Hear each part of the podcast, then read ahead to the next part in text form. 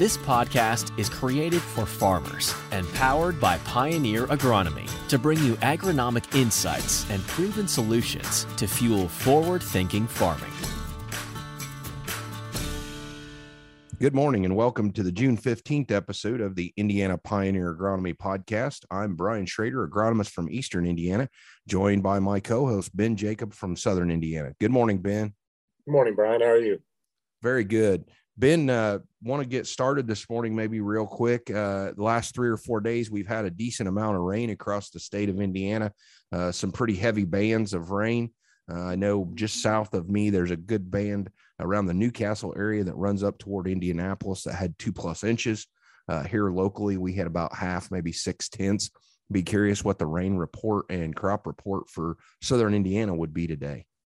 Yeah, it's very similar down here. I mean, at my house, I got I got a half inch, maybe six tenths, but that that started on Friday, and you know a little shot Saturday and Sunday. Sunday we were supposed to get hammered, you know, a couple of inches.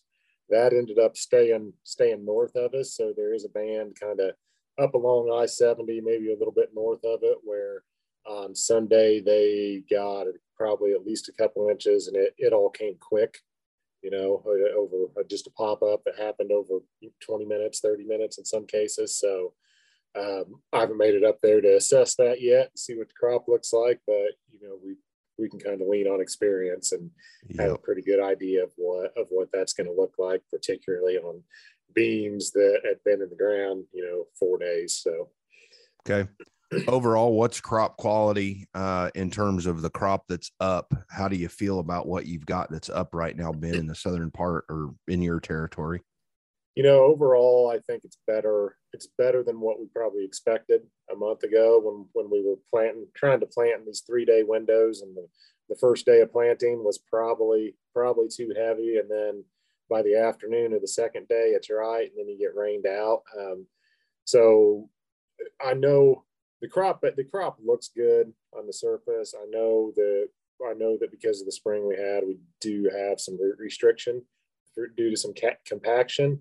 Now, that isn't a huge concern to me if we if we keep getting these rains every 10 to 14 days like we have. Sure. But, but, you know, it always dries out at some point. So that's something we'll need to keep an eye on as we go through the season down here on our heavier ground that that you know we did everything a day too early on it and, and we know that we know that we're going to have some compaction to deal with but as long as we get some timely rains we'll still we'll still have a good crop. You know, that's that's one of the bad lessons we've learned since 2019 and on. I think is that hey, if the weather cooperates over the next 90 days, what we did what we did leading up to it's a whole lot less yeah. important. So. Yeah, for sure. I, and very similar to what we're seeing up here. I feel like on the eastern side of the state of Indiana. I've got uh, a couple planting windows that were certainly a little wetter than they should have. I'm afraid with uh, the heat as we sit here today on Monday recording Wednesday and Thursday are supposed to be in the high 90s. I you may even have a forecast of 100 degrees down south. I don't know, Ben. Ours is I think 97 or 98 here in eastern Indiana. And I expect yeah. some of those root restricted fields to really show up uh, Wednesday and Thursday of this week with the heat and not being able to get a hold of the moisture, even with the, the rain we've got. So, uh, overall, I feel pretty pleased with the crop but we're going to see some of those fields that were maybe punished a little bit to get the crop in. We're going to see those over the the course of the the summer here. I think have some issues if we don't continue to get the range we talk about.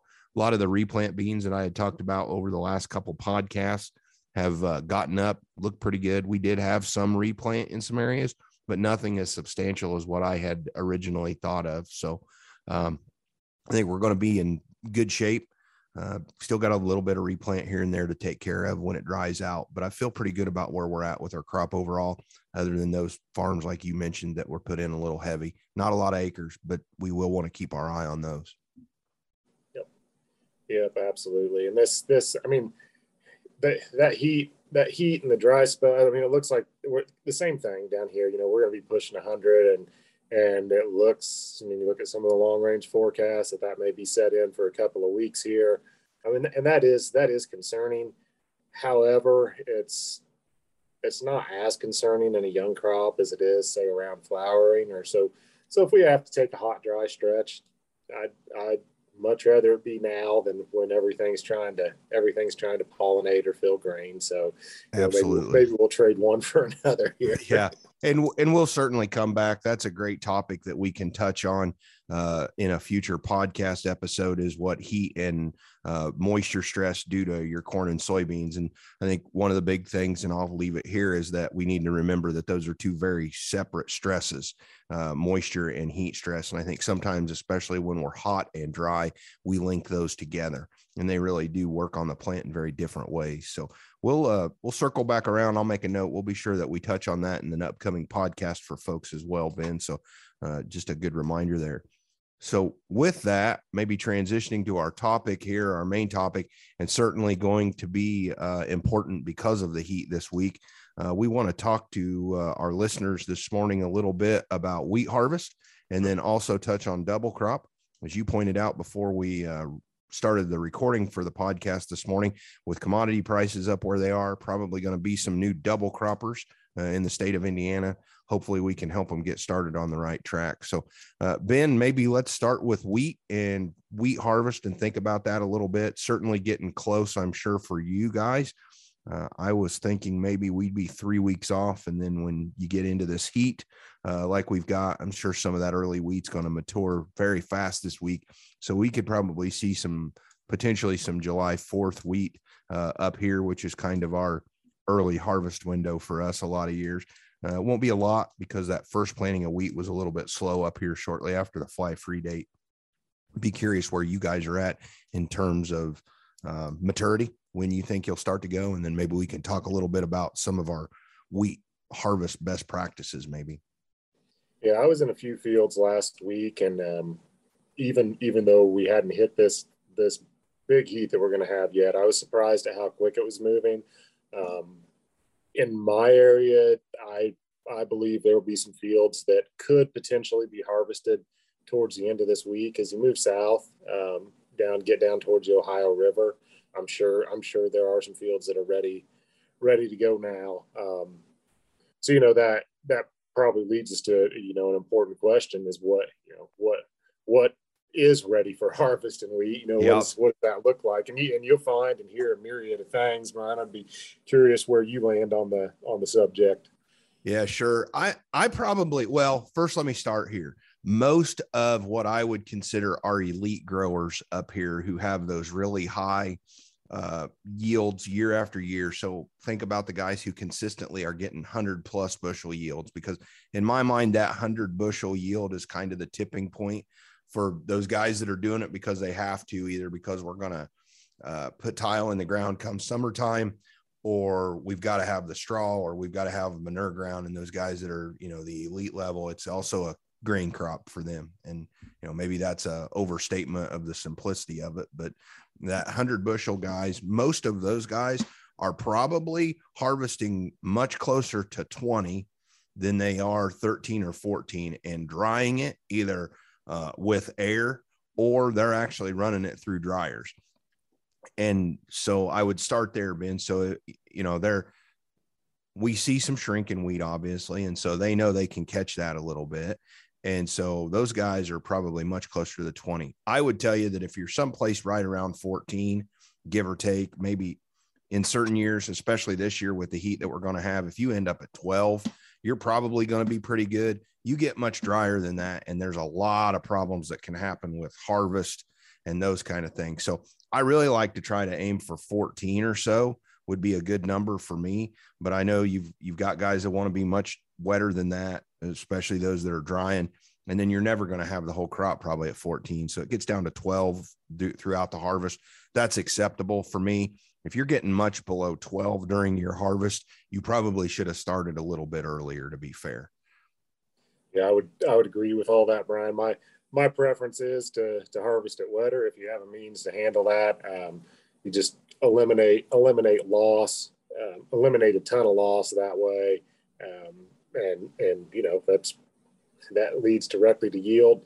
Now, when you're drying it, you know consider if you got a seed contract on it, you you need to dry it relatively cool with with the heat that we're going to have. You just need to get air across it. Yeah. Um, you know if you're just storing it for grain to sell you can you can dry it you can dry it warmer but my preference is to, to like you said, be in that 18 to 20 window.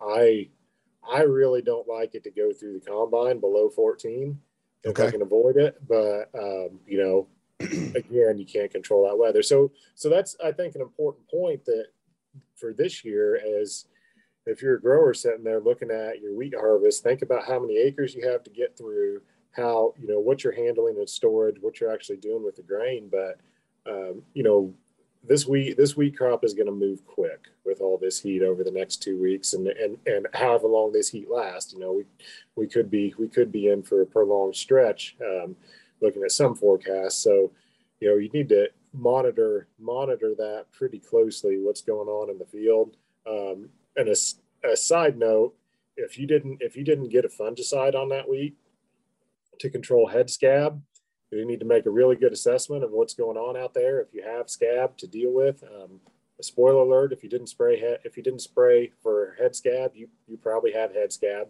yeah. out there. Um, and that weed, I would prioritize to get at, as close to 20 as you can, and get it in and get it dried, get it in and get it dried down to uh, my I'm drawing a blank on the specific number for scab. I think it's 13% that you have to be below, but I believe um, you're right. Yep. Double check that. But anyway, um, get that in, get it dried, and get that keep to keep that um, disease from spreading. Uh, because one, test weight goes, and two, um, if you if you've got if you've got vomitoxin, it's it's not going to be taken at the elevator. So yeah, that's right. You know, so Ben, we I like to draw some comparisons between corn and wheat, obviously both grass crops, but also in terms of maturity. You know, we talk about black layer on corn at um, 30%, give or take. The physiological maturity for wheat is actually a little bit wetter than that, someplace right around 40%.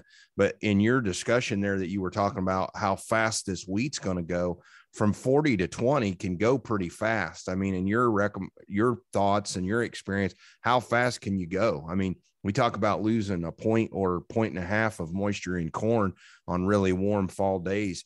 I mean, we're, you're talking about hair dryer status this week with the wind blowing and 95 yeah. degrees. How fast do you think we'll drop?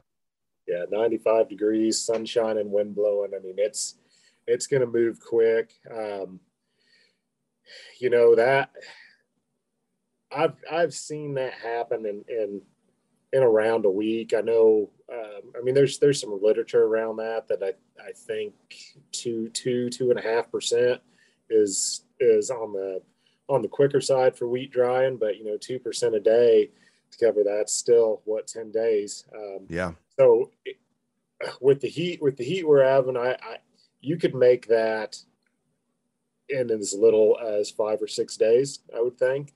Um, I don't think that two and a half is the top end. I think that we can, I think that you can squeeze a little bit more out of it with the weather we're going to have. But, you know, if you, if that wheat's uh, reach maturity, it's, it's, it's going to go quick. Um, it's going to get dry quick. And said to, to start with, I mean, you need to be ready to go get it because you miss, you miss the window, you miss the window, you're going to experience quite a bit more harvest loss. So with, yep. with, with what the wheat crop's worth, you yeah. know, yeah. I, would want I'd want every kernel I could get. Well, and let's talk about harvest loss maybe next. You know, we mentioned or you mentioned, you know, if you've got head scab and needing to make some combine adjustments, get that out of there. But that's also going to increase test weight. Even besides the scab, make sure that you're stopping the combine, you're getting out behind it, you're making sure that you're looking at that. Again, wheat prices are up it's commodity of value for a lot of reasons right now. Certainly, the Ukrainian situations playing into the wheat market at a global level. But if you're looking at grain loss, you got to stop the combine. You got to go back behind it. and Either put out some uh, square, uh, rectangle type uh, patterns. You can use rope, you can use wood, whatever you need to do. But that's one of the best ways. I think the big thing to remember is that for every roughly 18 kernels that you're finding per square foot behind that combine, that equates to a bushel of loss. And so certainly got to remember that. And remember that you're getting harvest losses potentially uh, in wheat from a couple places, potentially from the header, and then also from the machine if you don't have the machine set right. So, Ben, any thoughts on harvest loss? I, I see it a lot, especially as guys are getting started, not really, you know, adjusting quite quite like they should. Plus, this week if you've got stuff that's ready to go, say Tuesday or Wednesday, and you're into Friday, there's going to be a lot of changes because of the weather. And so a lot of combined adjustments are going to be made, uh, are going to need to be made to keep uh, harvest losses to a minimum over the course of the harvest window. Yeah, I think that I think that most folks are probably underestimating the amount of harvest loss they're experiencing. Um, as anecdotal evidence to that, Brian, you know, we at home for personal use, we buy we buy quite a bit of straw, and yeah, the the amount of grain that ends up in the straw sometimes is quite quite astonishing. You know, the critters critters love it. sure. But anyway, um, you know, I think I think you hit the big ones. The the getting the getting the reel speed adjusted right, particularly as that wheat gets dry to eliminate to eliminate shatter. I think that I think that a lot of times we run we run that reel way too fast. Um, you know, and, and like I mentioned earlier, that a little bit wetter, the wheat's a whole lot more forgiving. Um, and then moving moving way too much air across it and blowing it out the back. That yep. you know, particularly if if you do have an issue where where test weight's down a little bit. I mean, getting that right balance on you know 12% wheat with low test weight to to keep the kernel and get rid of the chaff is is tough to do. And and the other thing to keep in mind is that if you start if you start harvesting wheat in the morning when it's when when the dew's not quite off of it and it's still wet, you're going to have to change the combine settings through the day. So this is yep. this is not a static thing and it's it's going to have to change through harvest right. and, um, probably change multiple times a day if you're pushing to get through um, you know, and have a little bit damp on the on the morning and the evening. So it's yeah, well, it, but it, it is critical for sure. And I'll go back to what I've said before when we've talked about corn planter adjustments. I think it applies to combines as well. We should really talk about combine adjustments, not settings. Settings feel very uh, finite. That hey, I've done it. I'm I'm done. We can move on. But you this is a moving window. This this grain's going to change. Varieties are going to change. The weather will change. Growing conditions change, and they impact all of those things. I mean, even think about with uh, nitrogen. If you've got a field and had a lot of corners, you know, not square, you've got heavy nitrogen. You got wheat down, and you've got to get it back up and harvest it. That's going to change some things as well, and so you're going to have to take that into account uh, when you're setting your combine, adjusting it. And so, uh, just a, a, reminder that this is going to be a continuous uh, change throughout the harvest window for folks just to make sure that you're maintaining the quality of the grain going into the tank, but also not shucking a bunch of it out the back end either. That's right. Yeah, that's right. Anything else on wheat Ben that we should cover before we maybe change the topic to somewhat related topic, but uh, anything we should cover here before we move on? No, I, I think I think that that's that's a good starting point for wheat harvest anyway. The the last thing that I want to say is that, um, you know, if you're if you're listening to this on Wednesday or later later on here in, in the middle of June, and you have wheat in the ground and you've not seen it for a week or two, hey, go out go out into those fields and, and see what you have because this crop is moving very very quick this year. Uh, that's a, a great piece of advice, Ben, for sure uh, even for us up here, I know last week I started to see a little bit of a color change in a fair amount of wheat. And like we've talked about already with 90 plus degree temperatures, that's going to go fast even up here. Mm-hmm. So, all right. Well, with that, maybe uh, to a related subject, uh, we get the wheat off of the field. And now, because of soybean commodity prices, uh, some folks are probably a little more interested in the idea of double cropping. Uh, not only those in your part of the world that maybe haven't done it before for all sorts of reasons, but certainly we're seeing a renewed interest in it up here to the north, where a lot of times it's uh, hit and miss in terms of uh, how how much we're going to yield out of those and how we manage those. And so, thought we might spend some time uh, talking to you, I guess, specifically about your advice to folks who are double cropping. I've got a few thoughts, but you guys certainly do a lot more acres than we do as you get north of 70, Ben. So just uh, I guess maybe your thoughts or where should we start when we talk about double crop soybeans? Yeah, so I always start the conversation with the conversation that we just had. Successful double crop soybeans start at wheat harvest, and it's if you're planning on double cropping the soybeans, really focus on getting the wheat out. as as quick as you can.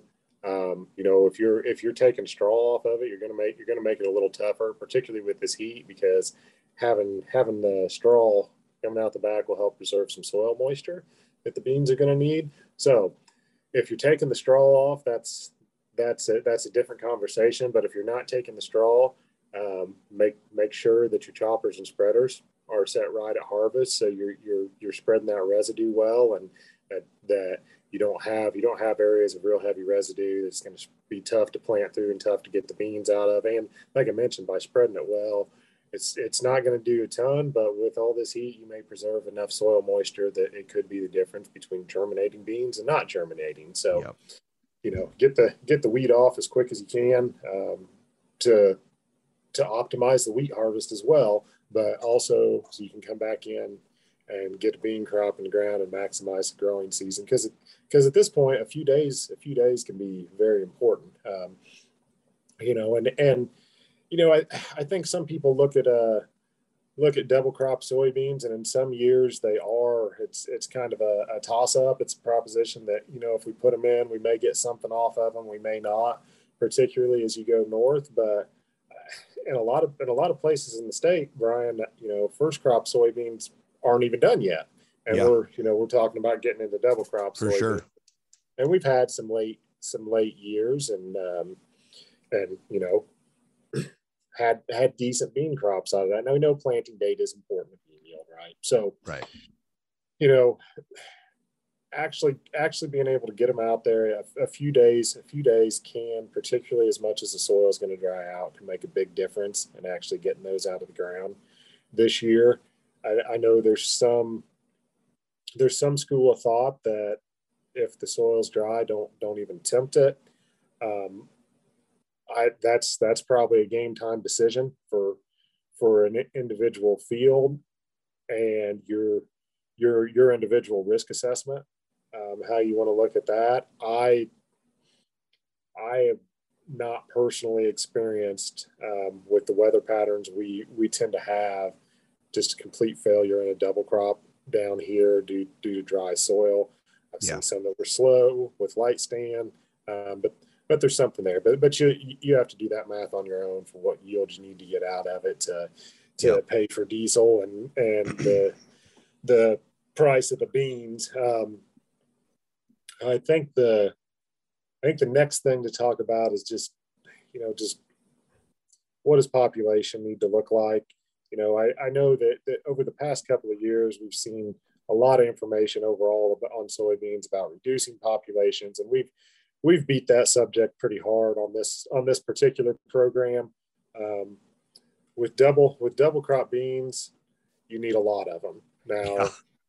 you know, go the the reason by I mean we can look at the reason. It, it's pretty simple because your the number of pods the number of pods you're going to get are determined by the number of flowers you have which is determined by the number of nodes that you nodes have. you have if the if the growing season's shortened you need more more plants out there to get more nodes right yeah. so yeah and and narrow rows are going to be incredibly important in your double crops if you're a guy that's been thinking about maybe going in and doing 30s honestly, uh, it's not advisable. You may be planting a green manure crop rather than a grain crop in that situation.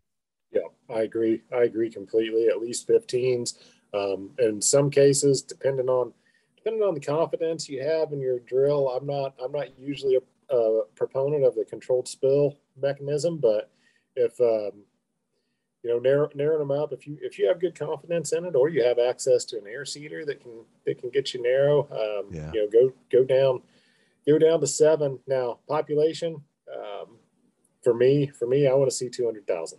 Okay. Now, I know some people will argue with that quite a bit and and waver, but you know, double crop double crop beans are the seeds pretty cheap on them in a, a lot of cases. So, you know, it's that's that's where I've seen the most success. Um, can you raise decent double crop beans at a lower population? Yes, you can, um, but you're gonna you're you're you're reducing the odds of that happening. So, but you know, we talked about population being important for for nodes. Um, you know, and, and, you mentioned narrow rows, and those those two go those two go together, right? Yeah. Because our goal our goal is to get that canopy closed and start capturing as much sunlight as we can, you know, with a small plant um, to have that whole field be more efficient. So instead of thinking of it on an individual plant basis, like like we tend to a lot of times, really you're thinking of it as a larger unit. What can we do to maximize the the nutrient uptake and the sunlight capture over this entire unit? So narrow rows, high population, um, you know, those equipment limitations and, and what you're comfortable with on, on population may play into that a little bit. But like I said, I, I like to see I like to see 200,000 out of it. Um, so what's your maturity Ben? That's always the loaded question for, you know, folks, especially those that maybe new to um, replant or excuse me, to double crop. Um, we maybe do take into account maybe a little bit of a replant mentality on it sometimes when we're trying to decide what to do on maturity. Uh, I certainly know what I like to do, but I'd be curious what's your recommendation for optimum yield and double crop? What maturity are you looking at? Yeah, so the maturity conversation kind of is counterintuitive, but you you need to add maturity through your double crop beans rather than rather than taking it off. And um, I mean the, the reason the reason for that's flowering duration, plain and simple. If you, you the longer maturity beans have a longer flowering duration, and you know here by the time this comes out, we'll be five days away from the summer solstice, which is conventionally when beans start flowering. So you're you're not going to harvest wheat pretty much anywhere in the state and have and have beans in the ground and out of the ground by, yeah. by then. So so we need to do what we can to manipulate that. Um, so going into a fuller fuller season, we'll, we'll get a little bit more on the back end and, and stretch that out. Now, of course, we have to be careful with it. You know, not pushing anything so full that we're gonna we're going to be up against a killing frost. But yep. you know, I, down down here where I'm at, three three eight four zero even. I mean, it's it's not yeah. a problem to to get them to maturity because because you know maturity still still interrupt and influenced by daylight length or, or rather night length for soybeans. But you know, they're still going to get to maturity. That is going to be delayed some with later planting. So it's not like it's not like it's a switch, but but it is driven. It is driven by day length. So you can push maturity a lot a lot farther than most folks think that you can. And aside from a from um, extending that flowering duration, the other thing it does is is it gets those first pods higher up off the ground. But with an early bean, they flower closer to the ground typically, and you know, you may have you may have a couple nodes of beans that, particularly in, in that wheat stubble, are going to be very difficult to get if you use an earlier bean and using um, a using a, a, fuller season bean and and adding population to get those to stretch up a little bit and and hopefully have more more of those pods you can actually capture when you go through and harvest. So, I mean, that's that's that's the the big setup for me, I guess. If you're, I mean, the real simplistic how to get how to find success, get your weed off early, plant them thick, narrow rows, full, you know, high population, and and uh, as full of season maturity as you're comfortable putting out. Uh, you do those, you're you're started down the right path, and then you know we hope for good weather. Yeah, I yeah, that's a. I mean, those are all certainly the the key pieces. I think from the maturity standpoint, that's probably the biggest discussion that we have in the north with folks is trying to get them to understand the maturity. What I would say is take whatever your normal spread on your farm is, and you want to be that mid to late maturity spread. So if your spread's from a two eight to a three eight, let's say you you need to be probably three five or later for your double crop beans i would say. If you're a guy that's planting one nine to a two eight you probably need to be a two five or later uh, in your on your farming operation as well. So mid to late is where i would go. The other thing up here that i find is pretty critical ben and i think you touched on it but it's worth calling back out is you don't want to dilly dally. When you get the wheat cut you need to be harvesting the straw and then you need to get the soybeans in the field or if you're not going to harvest the straw get that done as quick as you can because with that wheat off you've exposed all that ground to the sunlight and to the air, and it's going to dry out much quicker than you realize, especially given the fact that we're going to be in late June or July compared to what it would dry out if we were working it and planting a crop in April or May. And so the guys that typically have the most success up here are the guys that get these harvest and planting operations done in a couple days. They're not, you know, there's not a week apart. They're they're getting it done pretty quick. Those are the guys, at least from my standpoint, I see that have the most success. And they're certainly the guys that are harvesting earlier. Most of these high levels wheat guys who are uh, harvesting early are also the ones that are having the success with the double crop. And that's because they're harvesting early. They're picking up a few days. If you get them in the ground, you know, before the summer solstice in your guys' neighborhood, that makes all the difference in the world on what these things are going to yield. Yeah. Yep, absolutely. And I, you know, I think the last the last question um, that I get uh, or have gotten from maybe new new double crop operations is is around around weed control. Uh, you know, let me back up first. Uh, there there is something I forgot to mention that um, if you're if you did not plan in advance to do double crop beans and you did not fertilize appropriately, um, particularly with potassium, you you might need to figure out a way to get some to get some potassium in the ground around that, or, or it's going to be it's going to be a, a, tough proposition. So um, I think I think a lot of people that you know that are double cropping probably have that figured out already, and sure. and, and are planning that you know they're not going to lose potassium, so let's put it there up front anyway. But you know it's it's it's worth making that comment. So okay, back back to back to weed control. Um, you know, it, it does it does come up fairly frequently, Brian, and uh, um, you know, and you've got a little stronger crop protection background than I do, so you know, I'd be interested in get your comments on it. However, you know, with the with the move to enlist for Pioneer, man, it's it's simple. Pretty easy. Yeah, no, that's right.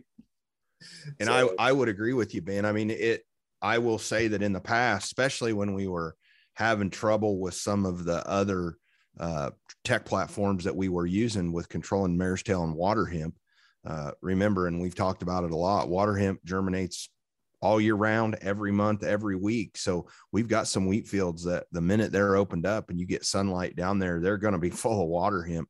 And Enlist has made it so easy um, you know, we've we've talked about and mentioned freedom to spray with no deadline like we had with the dicamba that the state imposes. So you can spray enlist well into July and August and be in great shape. And so enlist has made this thing incredibly easy and we know it works well. And so I, you know, probably the key thing to remember is that if you had a weedy wheat field, you're probably going to have weedy double crop beans. And so you're going to have to keep an eye on that.